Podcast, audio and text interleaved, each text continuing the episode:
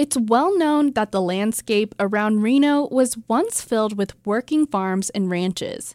And as the tourism industry developed, some ranch owners noticed a growing interest among visitors in playing cowboy, or at least in meeting one.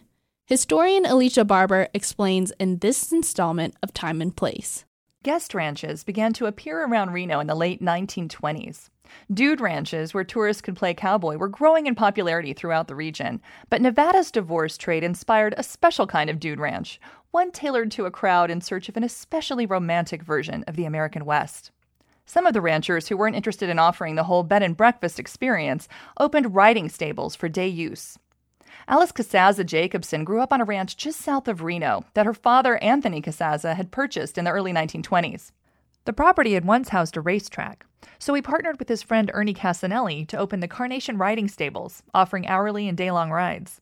It was an instant hit with the divorce crowd, especially, as Jacobson remembered, the female contingent.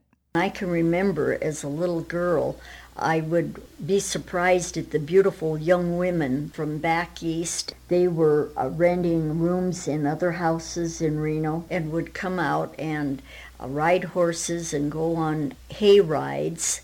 The area's guest ranches ranged widely in degree of luxury and discretion. In the 1930s and 40s, others offering lodging just outside Reno city limits included the Lone Star, the Silver Saddle, and the Flying N. Those that attracted the rich and famous were usually a bit farther afield, like the Flying M.E. in Washoe Valley, and the Pyramid Lake Guest Ranch, where playwright Arthur Miller stayed, gaining inspiration to write the story that eventually became the film The Misfits. Some had swimming pools and tennis courts, but as Jacobson recalled, there was one amenity none of them could do without they had to have a, a, lot of young cowboys around, I guess for an attraction for the divorcees. None of them, I guess, were married. And of course, they had to control the horses and teach the, the women how to, to ride. In truth, not all the cowboys were single, and they didn't all romance the guests. But filmmakers latched onto that romantic notion in movies from Vacation in Reno to The Women. The beauty of the wide open landscape made the Truckee Meadows ideal for day long horseback trips through the sage and pine. Guests were treated to picnics and barbecues in the foothills, and even overnight trips into the mountains. To more fully play the part, they could go Western, as the phrase went, purchasing their jeans, boots, and hats downtown at Parker's Western Wear. At the Carnation Stables, Jacobson remembered, the festivities went well into the night.